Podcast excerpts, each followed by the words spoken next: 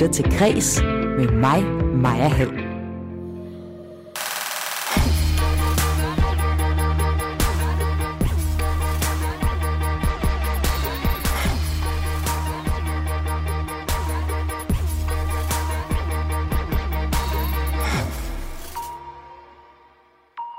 Hvis stykket blev opsat i København, ville det lyde som noget fjollet jysk.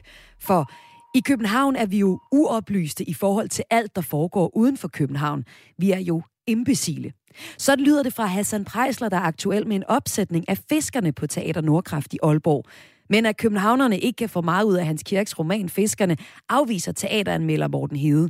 De to de tager debatten først i udsendelsen. Ja, det er sandt ham selv. Goddag. Ja, kartofler skal der jo til, som sager. siger. Uh, øh, hvor mange skulle du have? Nok til at bespise 484 plejehjem. Mange tak. Danmarks Kartoffelråd holder den store ældrefest, hvor der altså står kartofler på menuen. Men her i Græs, der begræder formanden i rådet, at vi spiser færre og færre af de små guldklumper. Du får også en anbefaling fra Kreds Kulturagent i Sydjylland, der har fundet frem til Danmarks eneste bevarede Gestapo-celle fra 2. verdenskrig. Og så skal vi sidste udsendelsen høre fra bandet Tørfisk, for i sidste uges øh, nye fiskekvoter eliminerer næsten fangst af for eksempel torsk. Og ryger erhvervet, så tror det også fiskerikulturen, som vi alle er påvirket af, lyder det fra Sydvestjyske Museer. Jeg hedder Maja Hall. Velkommen til Kreds.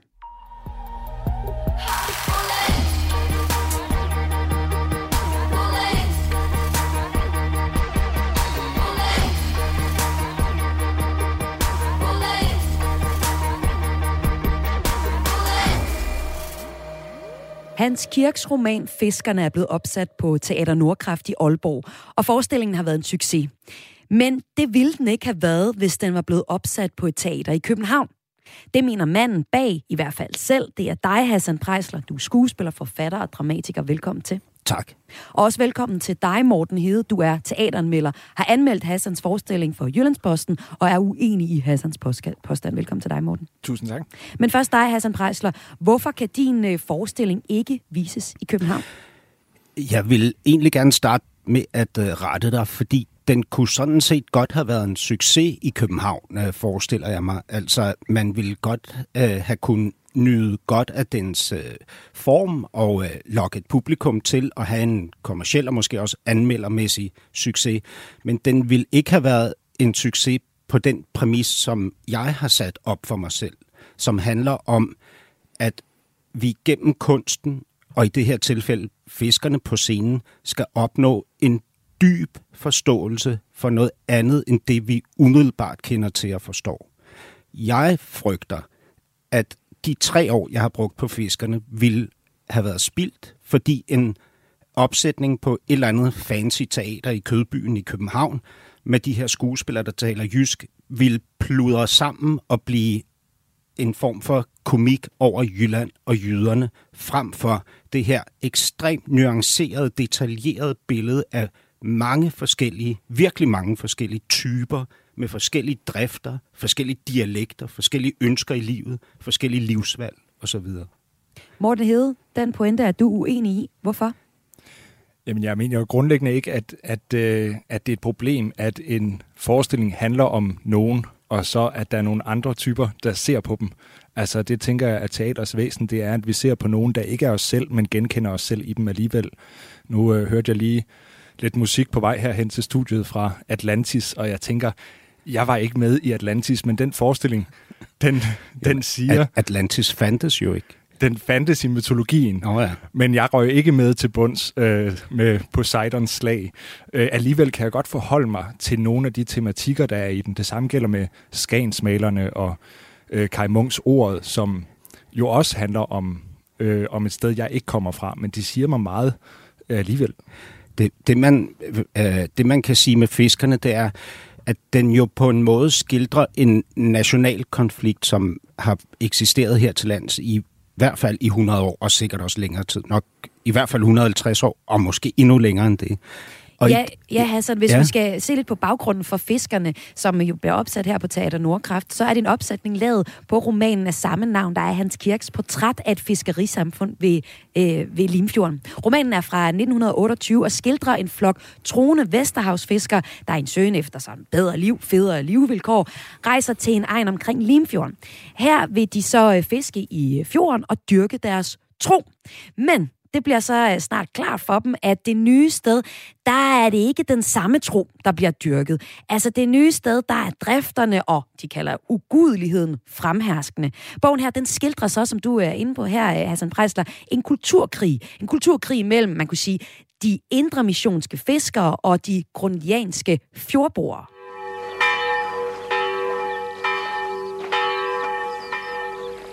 I folk vestfra er jo gode kristne og flittige kirkegængere. Nu vi står her, vil jeg sige, det er ikke Guds ord, de forkynder. Hvordan har de det med Jesus, Pastor Brink? De kan være rolige, jeg stoler fuldt og fast på vores frelser. Men vi tilhører nok to forskellige kirkeretninger. Der er ikke noget, der hedder kirkeretninger.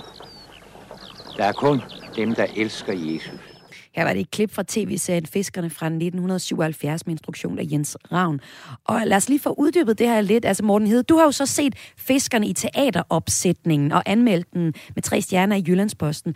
Prøv lige at uddybe, hvorfor det er, du er så uenig med Hassan i, at københavnerne ikke kan få samme glæde af forestillingen om den her kulturkrig. Ja, altså først og, først og fremmest, så, så har jeg ikke forholdt mig til det her Jylland-Sjælland i min anmeldelse, så, så de tre stjerner har sådan set ikke noget med den her debat at gøre. Øhm, men, men altså, når jeg er uenig i det, så er det jo fordi, at, at jo, jeg kan, jeg kan sagtens øh, imødekomme Hassan Prejsler på den måde, at, at, øh, at det giver en, et ekstra lag af nuancer, at der er en lokal øh, genkendelse, nogle lokale referencer i det, vi ser. Altså, revy er jo ærkeeksemplet på det, hvor, hvor nogle lokale numre selvfølgelig siger, dem, der bor i området mere end dem, der kommer udefra. Så der er en nuanceforskel. Men, men at den vil være en parodi på jøder, hvis den blev opsat i København, det er jeg ikke enig i. Og det er, det er simpelthen fordi, det, det er jo det, som jeg sagde før, det er teaters væsen, at vi skal se på noget, vi ikke kender, men genkende os selv i det. Og så er der vel også den pointe, at Danmark er et lille land, og øh, Hassan Prejsler, er der så langt fra Vendsyssel til København? Øh, ja og nej. Altså, det er der jo ikke i virkeligheden, men det er der i vores narrativer. Øh, og det, det det, jeg synes er interessant, ikke? og det er derfor, jeg mener, at det hele vil kollidere. Men det er jo, det er jo ret spændende, fordi når du øh, ligesom oplæser øh, teksten om forestillingen her for et øjeblik siden, ikke, så er det jo ud fra et bestemt perspektiv. Du læser den jo op ud fra det, hvad kan man sige, det øh, kulturbærende, eller det centrale øh, perspektiv, ikke, som er det kulturradikale storby øh, øh, placeret øh, perspektiv. Ikke? Det samme med tv-serien. Da den bliver produceret, så bliver den jo det af mennesker fra København. Langt de fleste skuespillere også fra København og kaster sig ud i at lave besynderlige jyske dialekter, for eksempel Otto Brandenburg og Jens Ocking. Og jeg skal love for, at det virker komisk. Ikke? Når vi så med, med denne her forestilling går frem eller jeg går frem og siger, at det vil være komik frem for et reelt indblik, så er det netop fordi, at vi står på skuldrene af en meget, meget intens og meget gammel konflikt, som ikke handler om de der klichéer, vi fyrer af med store byer og udkant. Det er ikke det, det handler om. Det, det handler om, det er, at der er noget, noget liberalt, noget konservativt. Der er noget, som ønsker forandring og udvikling. Noget, som holder fast på traditionerne og det, og det øh, allerede etableret osv. Øh, der er noget med noget religion og noget med noget øh, ateisme, altså øh, det kulturradikale op imod det, jeg vil nok kalde det det naturalistiske. Ikke?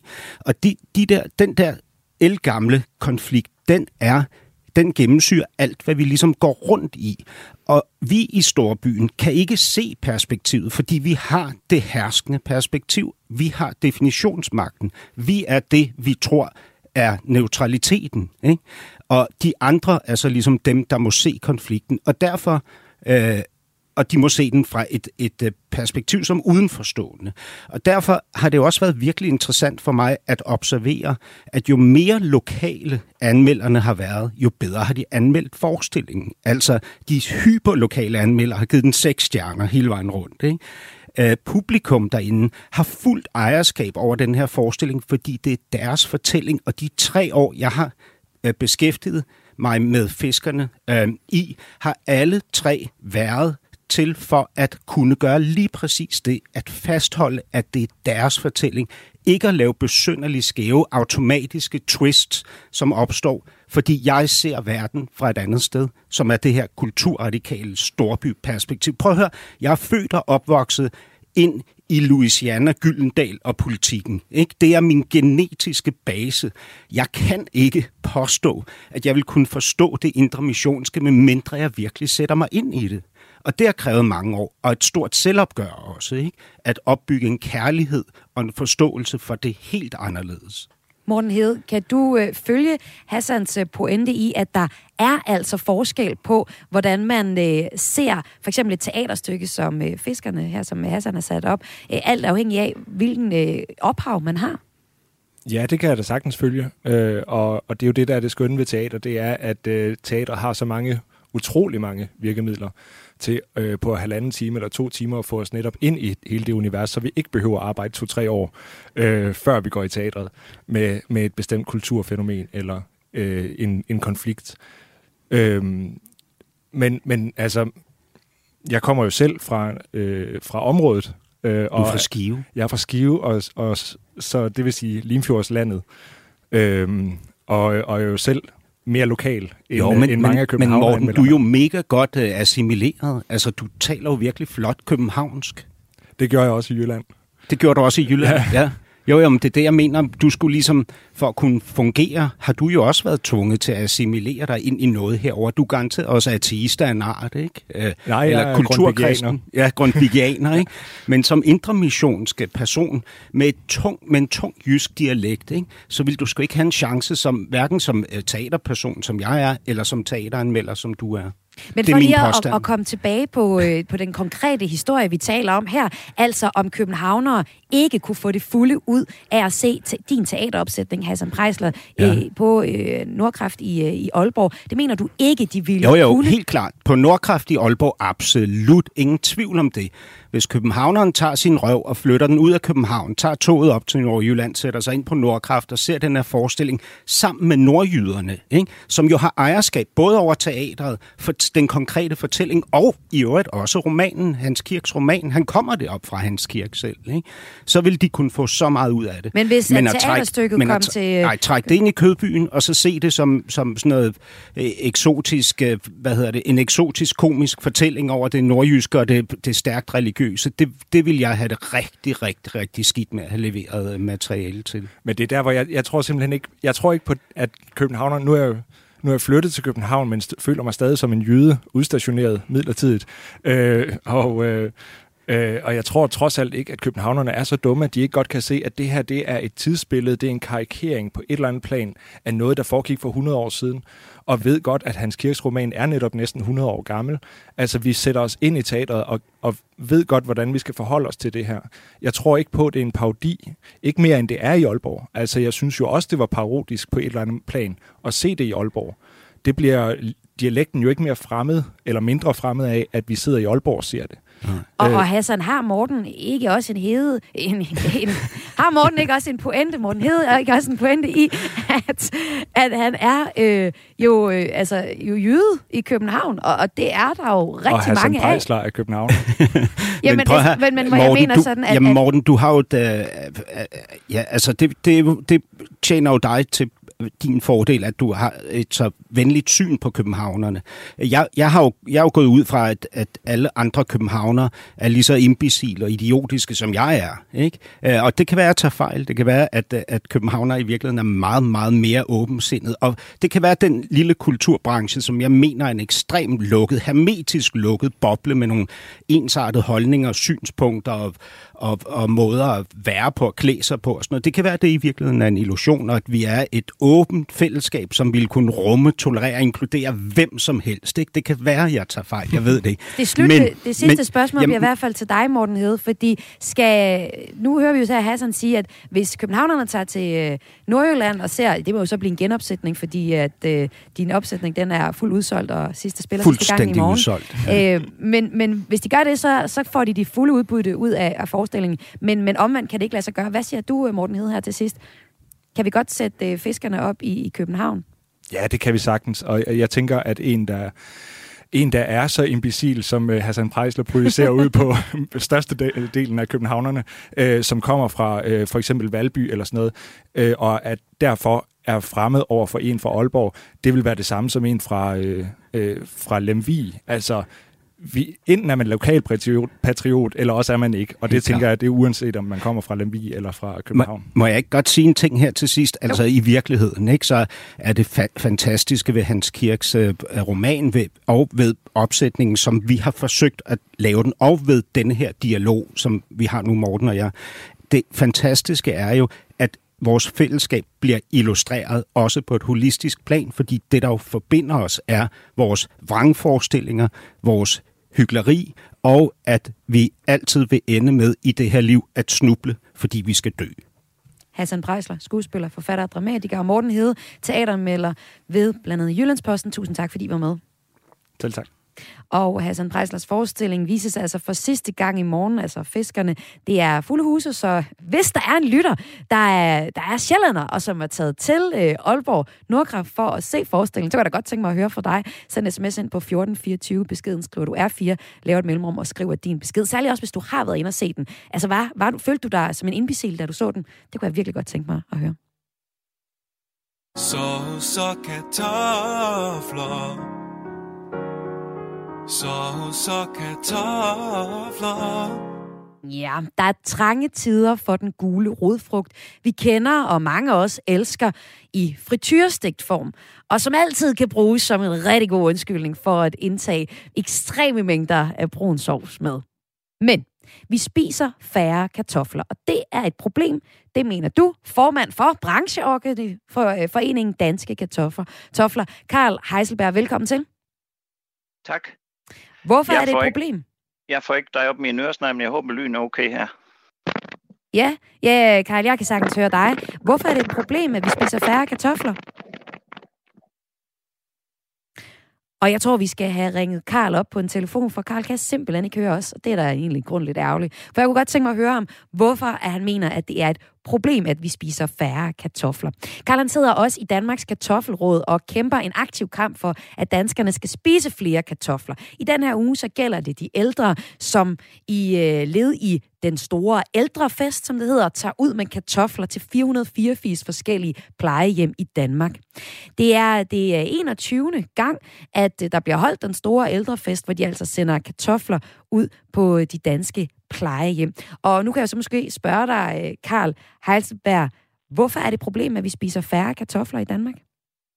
Jamen, problemet er, at det er lidt en overset fødevare, og det er jo lidt synd. Uh, vi har så travlt alle sammen, at vi ikke har tid til udnytte den fantastiske knold. Så det er selvfølgelig lidt synd. Men så sender uh, I jo så kartofler ud til, til ældre borgere. De kan vel godt finde ud af at spise kartofler. Hvorfor er det ikke de unge mennesker, I har fat i? Jamen, du har fuldstændig ret. Øh, det er jo øh, fra 18 til 35 år, de ikke øh, skønner, at de er tid til at, at tilberede kartofler. Men, men det skyldes jo egentlig simpelthen, at vi har en sjov ting, det her Danmarks Kartoffelråd, som i mere end 20 år har kørt kartofler i nye kartofler og snaps til Valdemarsdag. Så på grund af corona blev det jo ændret, sådan at det blev i uge 42. Så får man kartoffelsuppe og en snaps til. Og der er faktisk 484 plejehjem, der er med tilmeldt i år, som vi sponsorerer kartofler og snaps til. Så det er ikke et øh, lobbyarbejde for kartoffel, det her. Det er simpelthen øh, uh, bødt her i år for de mennesker, som jo har gjort den verden så god, at vi lever i. Og derfor vil vi gerne gøre lidt ekstra for dem. Og historien starter jo faktisk med en, der smugler kartofler ind op i Otterup uh, på Nordfyn til et plejehjem til uh, hendes uh, ægtemand, som bor derinde og vil så gerne have nye kartofler. Og det starter faktisk med det. Og siden har det så uh, egentlig kørt sådan. Ja, det er også en fin historie, sådan at få smuglet øh, kartofler ind på plejehjem. Så det er ligesom det, I kører videre på. Men det er jo sådan, at for 10 år siden, så var der kartofler på hver fjerde aftensmadstallerken. I dag, så er det mindre end hver fjerde. Og færre kartofler finder man i København. Det viser en undersøgelse fra øh, Coop sidste år. Du er jo så kartoffelavler, så der er jo et økonomisk incitament også for dig i den her sag. Men hvorfor er det vigtigt for dig, at vi spiser kartofler, i stedet for alt muligt andet god mad, hvis vi ligesom holder din, øh, dit arbejde uden for det her? Jamen, det er jo simpelthen øh, i vores brancheorganisation danske kartofler, det er jo mere øh, lovbearbejde, det, er, det er over for, over for myndigheder, og en eller anden regelsæt og sådan ting, vi arbejder med der. Og det, der er helt unikt og overset, det er ikke en ny ting, at kartoflen er den mest klimavenlige fødevare det er simpelthen, det har man bare ikke tænkt på. Og nu snakker alle klima, og det er faktisk sådan, at du kan spise 16 kg kartofler for 1 kg ris klimamæssigt. Og jeg ved godt, om du er mest med dig i hvert fald. Det med, det med, at man ikke spiser så mange kartofler, det er noget med, med øh, rytmen i en familie. Øh, man går alle sammen til noget sport og noget, og det er lidt sværere at samles med undersøgelser kan man se, at heldigvis, når man inviterer gæster til weekend, når man skal have noget rigtig lækkert mad, så køber man også kartofler. Men så har kartofler jo fået en ophøjet status, hvis, det, hvis den pointe er rigtig. Altså, så er det noget, vi spiser, når vi skal have det rigtig godt. Det må du ja, være glad for. Det, Ja, men det, det er jeg meget glad for. Men vi vil jo gerne, vi prøver jo nu også at, at, at løfte sløret for, at det altid har været en klimakartoffel, og den kan blive endnu mere en klimakartoffel. Klimaet betyder jo mest, hvis man kan høste flest mulige tons per hektar. Det er jo egentlig, det giver et lavt klimaaftryk. Og det er kun tal, jeg nævner her, så det er ikke sådan noget, jeg finder på, fordi det er en lobbyorganisation også. Okay. Hvis vi så kigger på øh, kartoflen sådan kulturelt set, hvad er det for en rolle, den har øh, spillet i vores øh, kultur, Karl? Det, øh, den har altid haft en stor rolle, og det, det er faktisk forskelligt lidt fra land til land. Øhm, I Danmark, der er vi måske lidt foran øh, vores sydlige kolleger der ene land. Men, men hvis jeg så går lidt længere ned og siger, sådan som Frankrig, hvis man går ind i en forretning der, så finder man jo et hav af forskellige kartoffelsorter, der kan bruges til forskellige ting. Og det har vi ikke været gode til i Danmark kartofler og mælk er sådan en basisfødevare, og det er faktisk, uden at håbe, jeg ikke kan fornærme nogen af dem, som sælger tingene ude i, i kæderne, men det er faktisk sådan, de egentlig ikke ønsket andet, end at det skal være en basisfødevare. Et uh, sundt lavprisprodukt, som alle kommer ind og får, og, og, og det er faktisk der, øh, det er det, der gør uh, forskellen. Men kulturen, jamen, det er jo nok fordi, at det er jo en anden verden, vi lever i, og derfor er den ændret sig hen ad vejen. Men er det ikke også okay? Altså er det ikke lidt konservativt at holde fast i, at vi skal spise det samme, som vi altid har gjort for tid og evighed, Karl? Nej, det er det faktisk ikke. Fordi øh, det har man jo kunnet overleve over i flere hundrede år. Og, øh, og det, vi skal, øh, vi skal være gode til og blive bedre til, det er vi heller ikke som organisation været særlig gode til, det er jo at fortælle alle de fortræffeligheder. At, at man simpelthen også kan købe mere end en sort, flere end en sort. Det er jo himmelvige forskel, hvilken sort man bruger, om man skal til ovnbagning, eller til kartoffelmos, eller til skrælkartofler, salatkartofler, kold salat. Der er et hav af muligheder. Det har vi ikke været gode nok til. Vi har ikke kunne lokke vores øh, kæder til at, at sælge det. Det tror vi lidt på. Fordi når de unge mennesker finder ud af at kigge ind i, at de faktisk kan spise 16 kg kartofler for 1 kg ris, og, og kartoflen er den fødevare, der mætter mest på færrest mulige kalorier. Vi blev ramt i nogle år tilbage af en Atkins-kur for USA, man må ikke spise juice, og det viser sig, at det er fodboldkanel. Og det har man også øh, i de nye kostråd, det ene andet lavet helt om på. Men den hænger der lidt nu også. Der er virkelig nogle unge mennesker, der tror, de må ikke spise juice, og det er jo en bare ret løgn. Amen. Karl Heiselberg, sikke en dundertale for kartoflen her midt i kartoffelferien, som efterårsferien jo egentlig er. Karl, lige til allersidst, ja. hvad er egentlig din favoritret med kartofler? Ah, men det er en rigtig god bagekartoffel, jeg er nødt til at sige. Jeg elsker ja. en bagekartoffel uden smør, lidt salt på, og det kan man faktisk have begå en slankekur og vand, og vand over øh, seks personer i en slankekur. Ved at man spiser kartoffel, så kan man godt drikke rødvin og tage en bøf til. Jamen, jeg forstår ikke, du ikke have smør på. Jeg vil da sige, nej, til, nej, nej, nej, nej, nej, nej, til det guld, der skal der da noget, noget smør på. Nej, det skal der altså ikke. Så har du ikke haft en rigtig kartoffel. Og jeg kommer fra en mor, der har serveret kartofler hver dag, kan jeg godt sige dig. Og ja. hvis der går på en lille klat smør til, så glider de altså nemmere ned. Det synes jeg. Nå, nej, men jeg tror ikke, du har haft den rigtigt. Prøv at gå ind på kartoffelguiden.dk. der kan du faktisk se, det er så noget, vi har begået. Kartoffelguiden.dk, øh, der, der kan man se, hvilke sorter der er gode til hvad. Og det er himmelvid forskel på det. Karl Heilsberg. Men ellers elsker jeg kartoffelmos, kartoffelsup og øh, gule faste skrællede kartofler og pillekartofler. Det er nok den allerstørste favorit. Ej, det, det der giver jeg dig, der giver jeg dig er fuldstændig ja. ret. Altså, det er absolut det bedste. Men igen med en klat smør, ja. så er det, bliver det endnu bedre. okay, Karl Heilsberg, tusind tak, fordi du var med her i Græs. Ja, det er helt okay. Hej til jer altså formand for brancheorgan, øh, brancheforeningen Danske Kartofler, sidder også i Danmarks Kartoffelråd. Og som jeg lige fik sagt, så er efterårsferien den ferie, som rigtig mange af jer, der lytter med, nok holder lige nu, et levn fra den tid, hvor kartoffelhøsten fandt sted sådan helt manuelt i den her uge. Så det har faktisk været sådan, at siden 1899, der øh, holdt øh, elever i skolerne øh, ferie i den her uge, men øh, for 100 år siden, så var det altså langt fra alle elever, der holdt fri den her uge. På landet så blev ugen brugt på at arbejde på forældrenes gård med at tage kartofler kartofler op. Jeg tror, altså 100 år, så lang tid skal vi slet ikke tilbage. Altså, det er så lang tid er det ikke siden, at vi, øh, vi er ude og grave kartofler op. Hvis jeg lige skal komme med lidt, øh, lidt ekstra gode øh, bud på, hvad man kunne putte på sin madplan den her uge. Hvis man tænker, det kunne da godt være, at jeg skulle give de der kartofler et skud og øh, pensionere øh, pastaen bare lige øh, i en uges tid. Så kan jeg sige, at min tyske veninde, hun spiste i anledning af kartoffelferien sidste år, kartofler en hel uge. Og hvis du mangler inspiration til menuen i aften, så kan jeg fortælle, at hun fik kartoffelsuppe, brændende kærlighed, det er den der med kartoffelmus, hash browns, eller, som de kalder dem i Tyskland, kartoffelpuffer. Det hedder det på tysk. Og her spiser man dem traditionelt med æblegrød. Så fik hun selvfølgelig også pomfritter, og så er der min favorit, kartoffelpizzaen. En hvid pizza med kartoffel på, og husk rosmarin. Og øh, så slutter jeg den her kartoffelsnak med en lille slags hylst til kartoflen, og også den gode ven, og her taler jeg ikke om smøret, som jeg er svært glad for, men sovsen. Thomas Holm har nemlig begået en, en fin lidt satirisk bud på øh, vores store kærlighed til øh, sovs og kartofler. Og hverdagen. Sovs og kartofler. Sovs og kartofler.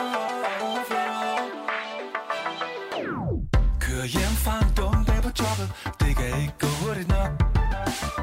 For min chef, han er blæst i kasketten. Stresser mig og slider mig op. Jeg drøner lige forbi en netto på vejen. Køber lidt af hvad der kan lide. Jeg har brug for noget vino i glasset Og en smule mad til at pige. Jeg spiser sovs og kartofler, mens jeg hører mig knofler. Du spørger måske hvorfor, fordi det er nice Med sovs og kartofler, der bliver man lidt tougher. Har ikke brug for stoffer, så det er alright. Sovs og kartofler. Sovs og kartofler. Det er smagen af de gode gamle dage Og når vi samles til fest det er fællesang og lyse sommernætter Danmark, når det er bedst bedst, bedst. Smider min svinekam og på min Instagram Sikken lækker lille steg.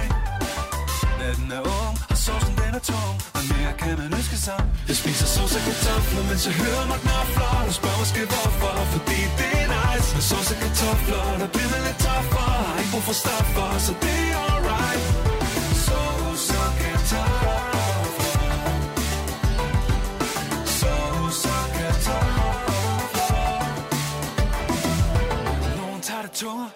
Og andre tager det lettere Men jeg vil meget hellere spise frikadeller End at gå på slankekur For det eneste, der duer, det er sovs og kartofler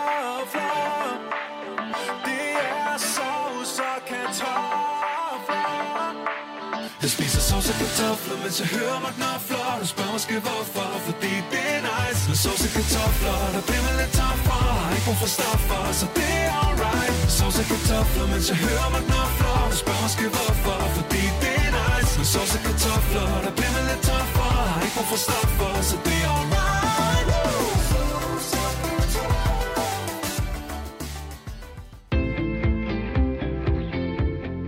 Du lytter til Græs med mig, Maja Hall. Under 2. verdenskrig indrettede nazisternes hemmelige politi Gestapo fem celler på Stalgården i Kolding til danske modstandsfolk fra hele Syd- og Sønderjylland. Det var sådan et forhørslokale. En af cellerne findes endnu. Den er sådan helt uberørt fra dengang.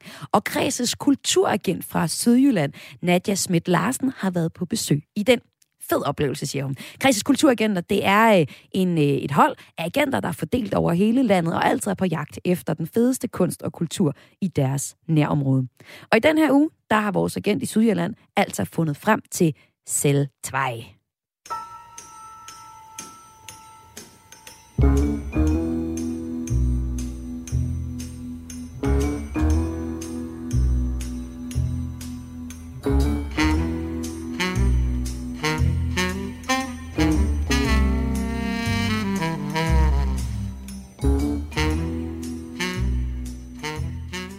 Nadja, hvad har du været ude og opleve den her uge? Ja, jamen, øh, jeg har været i det, der hedder Celle 2 ved øh, Stalgården i Kolding, som er Danmarks eneste bevarede øh, celle, øh, som var en del af, af Gestapos, øh, eller en del af Gestapos regi. Og, og det man ligesom, når man kommer til cellen, så øh, bliver man, øh, får man lige en kort introduktion, og så kommer den her sådan, lyd- og videoforestilling. Man bliver ledt igennem tre forskellige rum, hvor man først lytter, det er Lars Mikkelsen, som er speaker, øh, og så kommer der nogle billeder op på væggen, og til sidst kommer man ind i selve cellen, hvor man ser, hvor øh, modstandsbevægelsen ligesom sad og ventede, inden de skulle ind til et øh, forhør. Så det er, hvad jeg har oplevet i den her uge. Og hvorfor har du været inde og, opleve lige præcis det? Hvorfor fangede det dig? Jamen, det var, det var egentlig lidt en, øh, hvad kan man sige, sådan tilfældighed. Men, men jeg ønskede at, at komme på museum, men jeg havde egentlig ikke så lang tid. Så, så det var vigtigt for mig, at jeg ligesom kunne være inde og ude inden for, hvad kan man sige, en halv time. Så, så det var lige i, i en, øh, i en stund, hvor jeg havde en time, jeg skulle brænde af. Øh, og der fandt jeg så ud af, at man kunne komme ind og se den her forestilling, som tager mellem kvarter til 20 minutter. Øh, og det passede lige fint ind i mit program. Øh, og så oven i købet øh, skal man besøge Koldinghus eller et eller andet, i, og man har en halv time tilbage på, på parkeringen, så, så fungerer det bare rigtig, rigtig fint lige at komme ind og se en, en forestilling. Hvad var det fedeste ved forestillingen? Jeg tror, det var, øh, det var den her med, at det var en anderledes måde at, øh, at opleve øh, hvad kan man sige, sådan en kulturel historie fra, fra der er egentlig øh, generelt for hele Danmark. Altså Danmark øh, var jo besat under 2. verdenskrig, men, men som stadigvæk eksisterer i dag og er bevaret. Øhm, altså, det var noget helt unikt, og så få de her 20 minutter, hvor, hvor du bliver præsenteret for den brede øh, fortælling igennem øh, det her lydoptagelser af Lars Mikkelsen, der, der speaker, og så du får billederne, altså det er ægte billeder af rigtige mennesker, som der er taget dengang, så du, du bliver lukket ind i en lille tidslomme, øh, som er helt unik for, øh, øh som jeg ikke har oplevet i hvert fald før på et museum øh, eller en kulturattraktion, hvor du bliver taget tilbage i tiden. Øh, og de har ikke renoveret lokalerne, de står simpelthen lige præcis øh, som, som under 2. verdenskrig, så lugten er selv tum, og jeg tænker, altså, tænker, det lugter lidt af skimmel, men, men, men du får virkelig en fornemmelse af øh, at være trukket tilbage i tiden, fordi det er ikke nyrenoveret, der er ikke øh, projektørlys eller noget som helst. Du står inde i de her kolde lokaler, og selv murene er rigtig kolde, altså der er ikke noget opvarmning eller noget som helst. Det er, det, det, man kan sige, at formidlingen er moderne, men, men stedet er rigtig, rigtig gammeldags. Hvem vil du øh, anbefale den her kulturoplevelse til? Ja, jeg tror, jeg vil anbefale den til både altså, øh, unge mennesker, øh, voksne mennesker og, og ældre mennesker. Altså, ofte så vil det jo nok være ældre mennesker, der kan huske tiden og måske har leget på, på øh, Stalgården eller brugt området. Det var jo brugt af, af kontingenser øh, som legeområde i, i perioden indtil Gestapo øh, beslaglagde det. Så tror jeg ikke sådan lige folk, de trådte der søndagssko der efterfølgende. Øhm, så, så, så den generation vil kunne huske stedet. Men så har vi også nogen, altså den ene historie, det handler om den her 21-årige unge dreng, vil jeg næsten kalde ham, øh, Jens Thu Jensen, som meldte sig øh, til modstandsbevægelsen, fordi han ligesom var draget af den her nationalfølelse med, at man skulle stå sammen, når det er, at øh, Danmark er presset. Altså 21 år, øh, et unge mennesker i dag på 21 år, har nok næppe oplevet at øh, dø for sit land. Altså Jens Thu Jensen, han øh, blev ført for en, øh, en krigsret øh, over i København og, og henrettet nogle dage efter i Ryvangen. Så, og han skrev det her afskedsbrev til sin familie. Så, så selv altså, som, øh, som bare kulturinteresseret eller historieinteresseret med et lille indblik ind i, hvem var samfundet i øh, 1943. Øh, så det kan også give noget til unge mennesker at se, se hvad, hvad folk har været lavet af dengang. Øh, jeg vil ikke anbefale dem til helt, helt øh, små børn, fordi at der er nogle voldelige episoder, hvor, hvor der bliver øh, slået og, og tortureret inde i, i hvad kan man sige, forhørslokalet, og, og, og det rammer, hvis det er, at man er, man er barn. Jamen, øh, Nadia, tak for den kulturanbefaling. Jamen, det var så lidt.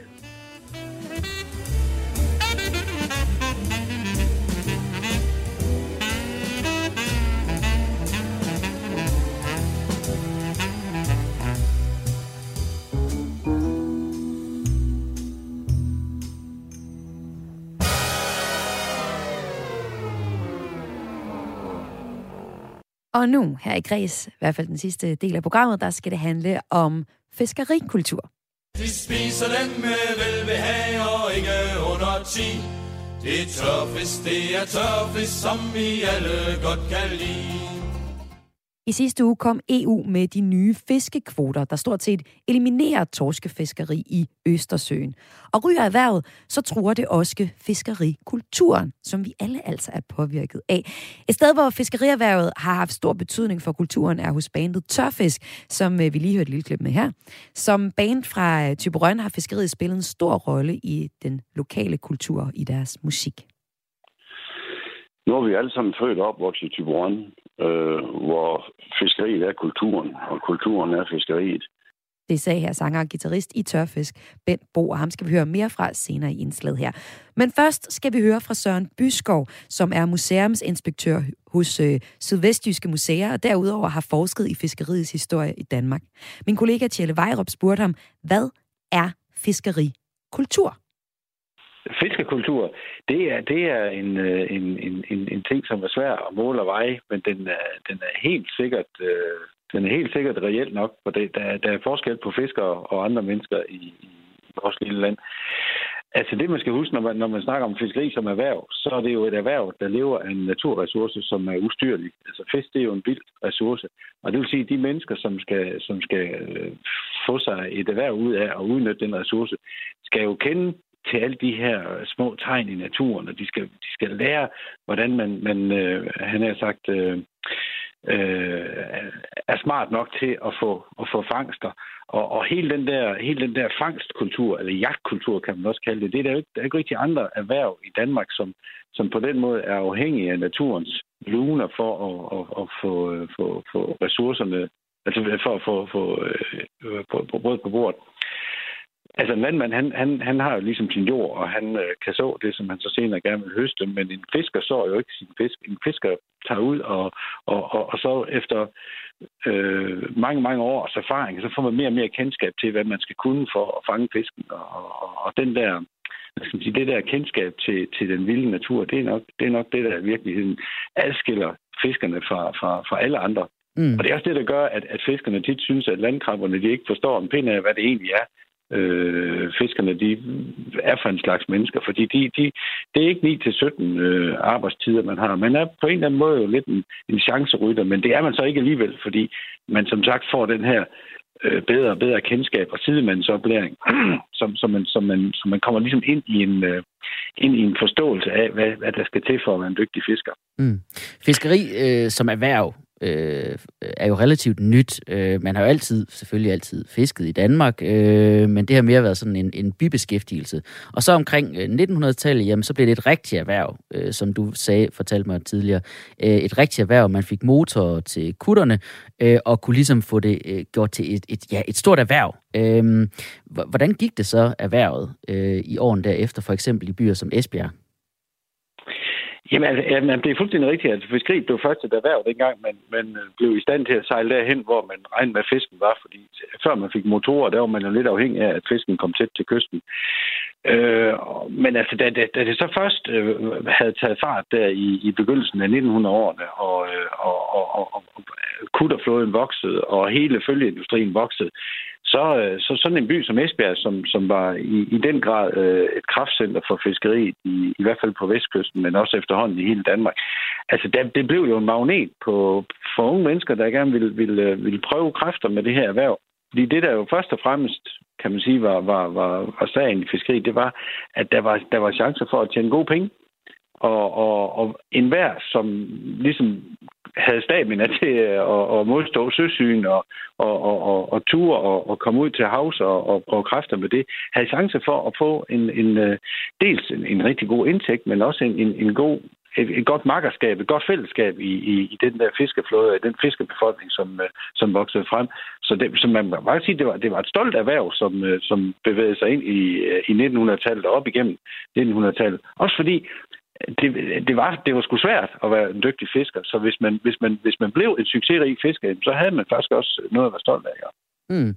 Så øh, Ja, altså det er jo også drømmen for de fleste byer, ikke? En masse unge, købestærke mennesker, der kommer ind. Ja. Hvordan, øh, hvordan fik det så ligesom... Ja, Esbjerg voksede så på grund af fiskeriet. Hvordan øh, påvirkede det byen kulturelt øh, og de mennesker, der boede der? Jamen altså, øh, man kan sige, at, at, at øh, by- byen blev jo så lidt en, en, Øh, et hjemsted for, for, for alle mulige slags mennesker, der kom til se. Men altså, når der var, når der var, når der, når der var højkonjunktur i fiskeriet, jamen, så var der jo mange penge i omløb, og så, så sad pengene måske også øh, mere løst. Og, altså et, et biprodukt ved det her, det var jo, at, at øh, man, man, kom til, man kom til England. Man landede meget i England øh, sin fisk, og kontakten til de engelske havne var, var, var meget tæt. Og derfor så kan man også sige, at en by som Esbjerg, der var, der var øh, pigtrådsmusikken et af, det, det var et af de steder i Danmark, hvor pigtrådsmusikken allerførst slog igennem, fordi jamen, altså, et hvert engelsk band, der skulle på turné i Danmark, skulle med Englandsfærgen, og den kom allerførst til Esbjerg. Og de, de, øh, de øh, grupper der, de kunne så spille koncerter i Esbjerg, før de rejste rundt i resten af Danmark. Og, og Esbjerg-fiskerne, de var jo så i England øh, hyppigere end alle andre danskere. Og det vil sige, at, at de der plader og LP'er, som man ikke kunne købe i Danmark endnu, fordi at nu er vi tilbage i 50'erne og 60'erne, fordi det var svært at få fat i Danmark, dem kunne lige købe i England. Så, mm. så i det hele taget, så den, den kontakt til, til, til England, den, den, den gjorde sådan set, at, at, at, at, at, at det, var, det, var, det var biprodukter af fiskerkulturen. Så fordi at man, man ligesom havde fiskerne i Esbjerg, så var Esbjerg sådan en first mover på populærmusikken dengang? Ja, fiskerne og, og, øh, og de andre, altså, altså færgerne, der gik fra Esbjerg til, til, også dem, til England, var jo selvfølgelig også, det var også dem, ja. Men, men fiskerne var dem, der kom allermest til England, fordi de var det jo mange gange og i lange perioder om året. Og, og der var så tæt kontakt mellem, mellem England og, og, og, og sådan en by som Esbjerg, at, at, at øh, de der øh, drenge, man mødte nede øh, i, i gaden, som var pære danske, de kunne hedde Kevin og Glenn og Steven og, og Brian meget mere i Esbjerg, end de kunne gøre i resten af Danmark. Så, så, så der, var, der var sådan en, en der var tætte kontakter til, til England. Mm. Og det der, Men, det, der, ja, det der med sådan at have et, et engelsk navn og være dansker, det har jo en, en, en lidt anden konnotation her i, sådan i Østjylland, hvor jeg for eksempel står. Men, men, men sådan, sådan, sådan, sådan en opfattelse har man slet ikke af det i, i Esbjerg, siger du? Nej, slet slet ikke. Nej, nej, overhovedet ikke. Altså, det, øh, de, de der de associationer, man får ved, ved altså, en, en Brian og sådan noget, det, det, det, har ikke været, det har ikke været aktuelt i, i Esbjerg. I hvert fald ikke i den periode der. Så, så, så, så, så, så fiskerkulturen, altså kan man sige, har, har på, på en måde er, er en anderledes kultur, kultur end, end, øh, end, end landkrabbernes kultur. Og det hænger altså sammen med det der, det der, det, det, det, det frie og det, øh, det naturafhængige, og så den, den følelse af, jamen altså, hvis ikke, hvis ikke det lykkes for mig i dag, øh, og det heller ikke lykkes i morgen, så lykkes det helt sikkert i næste uge, fordi, fordi altså, det, det gælder bare om at, at, at lige ramme den, den store fangst, mm. og det gælder bare om at, at, at, være, at, være, at være modig, og, og, og tage ud på havet, og, tage, og møde andre, og møde andre øh, fiskere, og få nogle gode tips og sådan noget. Så den der, den der, den der tilgang til, til, til verden, den, øh, den, den kan sådan den der forsikringspræget landkrabbekultur, hvor vi gerne vil både have pension og køre i sikkerhedssele i bil. Den kan den ikke helt forstå. Nej. Nu, øh, nu har vi talt, altså fiskerne var jo, øh, som i hvert fald især dengang, udpræget mandeerhverv. Øh, så, og, og, og du nævner også øh, engelske drengenavne, der kom til. Men det har vel også øh, påvirket øh, ja, sådan kvinderne i Esbjerg? Altså det, altså, ja, og der snakker vi ikke kun Esbjerg. Altså der må man sige, altså i, i et biprodukt, et andet biprodukt af, af fiskerkulturen øh, er helt klart, at, at øh, når, når manden han er optaget af at, at tjene sit udkomme på havet, jamen så, øh, så, så, så, så frem, fremkommer der jo en masse selvstændige kvinder, fordi Altså fiskekoner, de skulle jo tage sig af det hele. Det er jo ikke bare en hjemmegående husmor, som skal sørge for, for blæ og indkøb. Altså hvis det er sådan, at øh, nedløbsrøret gik i stykker, eller hvis det er sådan, at der stod en, en kassator banket på døren, så var det jo hende, der skulle tage sig af dem. Og det var også hende, der skulle sørge for at få malet sokken, hvis det er sådan, det trængte til det, fordi manden han lå på havet hele sommerhalvåret.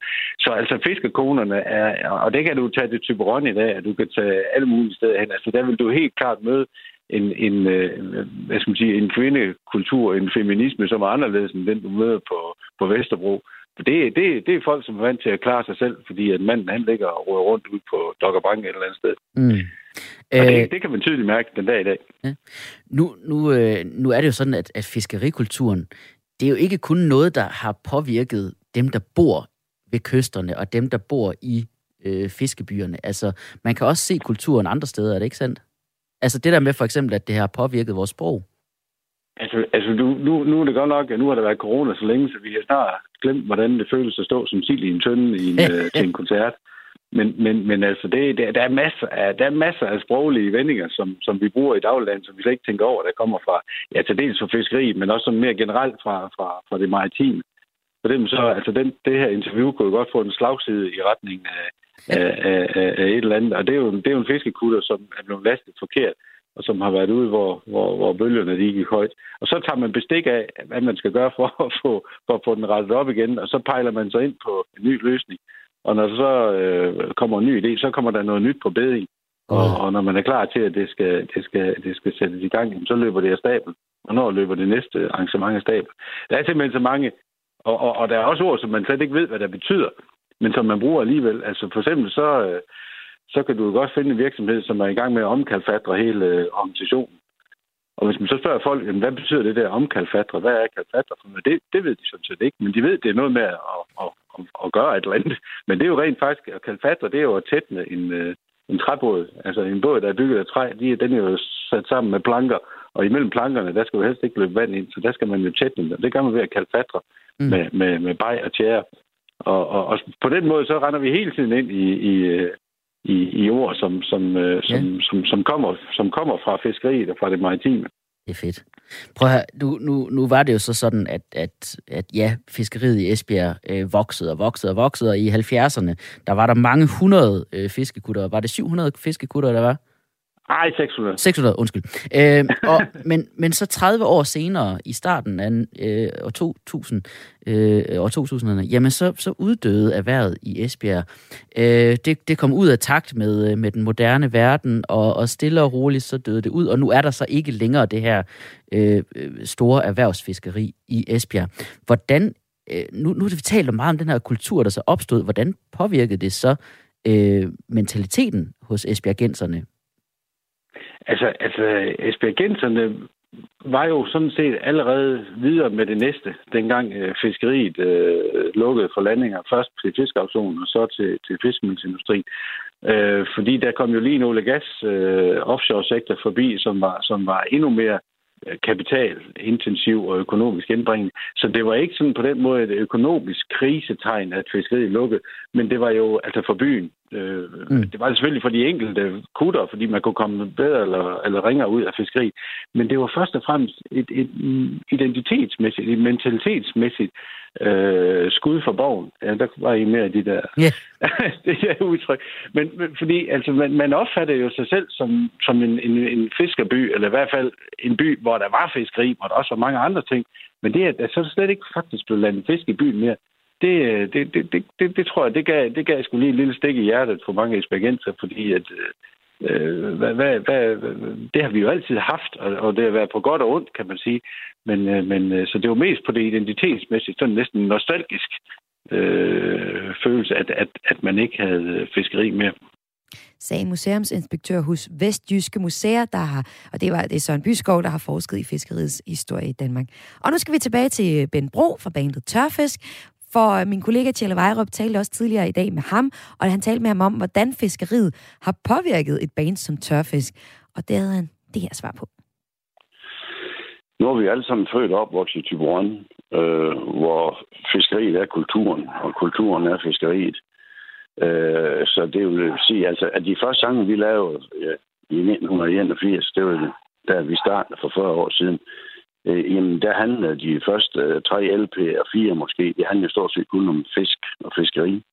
Fordi det er jo det, vi har gjort her alle sammen. Vi er alle sammen øh, fiskesønner i tørfisk alle vores fædre har været fiskere, så det har haft en stor betydning for, for vores musik, vores karriere. Altså det er jo, fordi vi har altid sunget om Tyborøn, fordi vi er glade for, men når man synger om Tyboron, så synger man jo også automatisk om fiskeri og, og hele det der liv og ja, hele samfundet omkring, øh, omkring fiskeri. Det har stor betydning for os.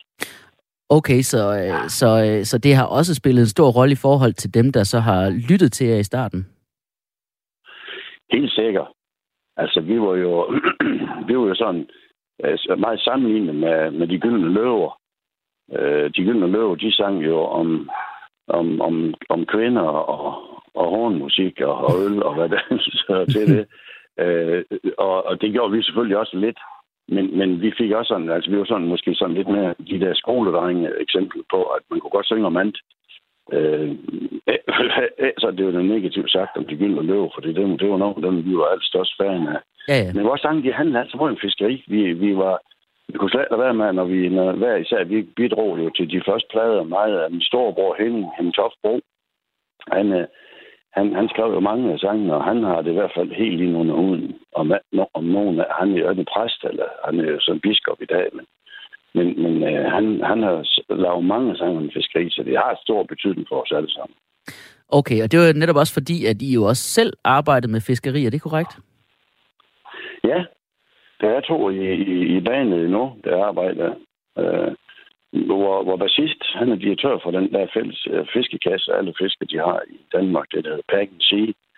Og øh, jamen, jeg har så arbejdet som rådgiver for fiskere i 40 år, indtil sidste år skiftede job og blev ansat på den lokale fiskeriskole. Altså Danmarks eneste fiskeriskole, den ligger så i Tyborg, så, så vi har haft mål med at gøre, og jamen, de andre i tørfisk har jo også indirekte arbejde med fiskeri, fordi de arbejder kontor for fiskere også. Mm. Nu er det jo sådan, at øh, nu fortæller du jo, at, at øh, ja, I var fiskere, der optrådte med sange om fiskeri for et publikum af fiskere. Sådan var det i hvert fald i starten. Men øh, sådan er det jo ikke længere. Altså, øh, nu, nu er øh, Tørfisk jo også et band, der når ud til ja, øh, både øh, unge og gamle, som ikke er, er en del af det her øh, erhverv. Øh, hvordan, øh, hvordan har det øh, føltes for jer? Jamen, det, der er jo ingen tvivl om, at vores sang har jo også taget en anden drejning. Altså, hvis vi har... Nu kommer der snart en ny øh, CD-udspil for os igen, og det er måske en enkelt sang, der handler om fiskeri i Tiboren. Men, mm. men ellers så handler resten om en ganske almindelig hverdagsting. Det er jo sådan noget, der lige stille har taget en drejning til, at vi synger så meget om Tyborg mere. Øh, jo, vi synger om Tyborg, men, men det handler ikke kun om fiskeri. Det handler meget mere om naturen og de mennesker, vi møder derude. Og hvor publikum, som du selv sagde, det er jo også en helt anden i dag. Altså, vi spiller jo både øh, i København, og vi spiller jo Fyn, og ja, vi spiller i hele land, så det er, det er klart, at publikum er, er en helt anden, men jeg tror, der er mange, der opfatter os sådan som det her det her band, som, som synger og, og spiller om fiskeri. Det er det ingen tvivl om. Mm. Nu har I jo så spillet koncerter for inkarnerede fiskere og ikke-fiskere. Øh, hvis man skal sammenligne øh, de to øh, koncertpublikummer, kan, kan man sammenligne dem? Ja, det, det ved jeg men altså, vi, øh, vi, der er jo stor forskel, om vi spiller i København, eller vi spiller i Hanstholm. Ja. Øh, det kan sådan være lige lidt, øh, det er mere sådan med historien, hvordan de opfatter Det er måske mere fordi, at man har en, en øh, i Hanstholm, der kan de nærmere forstå dialekten. Altså, der er de nærmere, der er vi ved at nemmere komme igennem med, med vores ja. jokes imellem sangene også. Så altså, altså tror jeg, der er så stor forskel på det. Se her, Bent Bro, der altså er med i bandet Tørfisk, og det sagde til min kollega Tjelle Vejrup. Tørfisk er selvfølgelig også dem, vi slutter udsendelsen på i dag, fordi selvom, som Bent fortæller, at de øh, også synger om alt muligt andet nu, så det vi kender dem bedst for, det er selvfølgelig deres sang om tørfisk. Og det nummer, det skal vi høre, er til allersidst. Tak fordi du lyttede med her på øh, Radio 4. Du lyttede til programmet Kreds, hvor jeg, jeg hedder Maja Hall, var vært. Og programmet var tilrettelagt af Tjelle Vejrup, Sara Bæk, Toge Tvistmann Gripping. Og øh, der er Kreds igen i morgen. Der er der et fredagspanel til dig. Og nu er der tørfisk en formidabel eftermiddag. Man fanger dem på sandet, og derfor er de bedst. De kommer på auktionen, og det er en folkefest. For alle sammen skal jo have til sommerens forbrug Og derfor rives alle væk og sælges i et nu Vi spiser dem til hverdag, vi spiser dem til fest vi spiser dem om sommeren, for der smager de os bedst. Vi spiser dem med velbehag og ikke under ti. Det er tørfisk, det er tørfisk, som vi alle godt kan lide. Når folk har fået købt sig et par kasser hver og en, så tager man hjem og renser dem, og ofte bliver det sent. For de skal bundes to og to og salges i et døgn. Vi ved, det lyder mærkeligt, men det er ikke løgn. Vi spiser dem til hverdag, vi spiser dem til fest. Vi spiser dem om sommeren, for der smager deres bedst. Vi spiser dem med velbehag og ikke under ty. Det tørfisk, det er tørfisk, som vi alle godt kan lide. Når de har ligget der i saltet, skal de ud og hænge. Og hvis det ikke regner, bliver de tørre inden længe. Man går og passer på dem næsten, som de var af sølv. Og glæder sig til, de skal nydes med en flaske øl. Når de har hængt i 14 dage, er de blevet tom, Så skal de bundes alle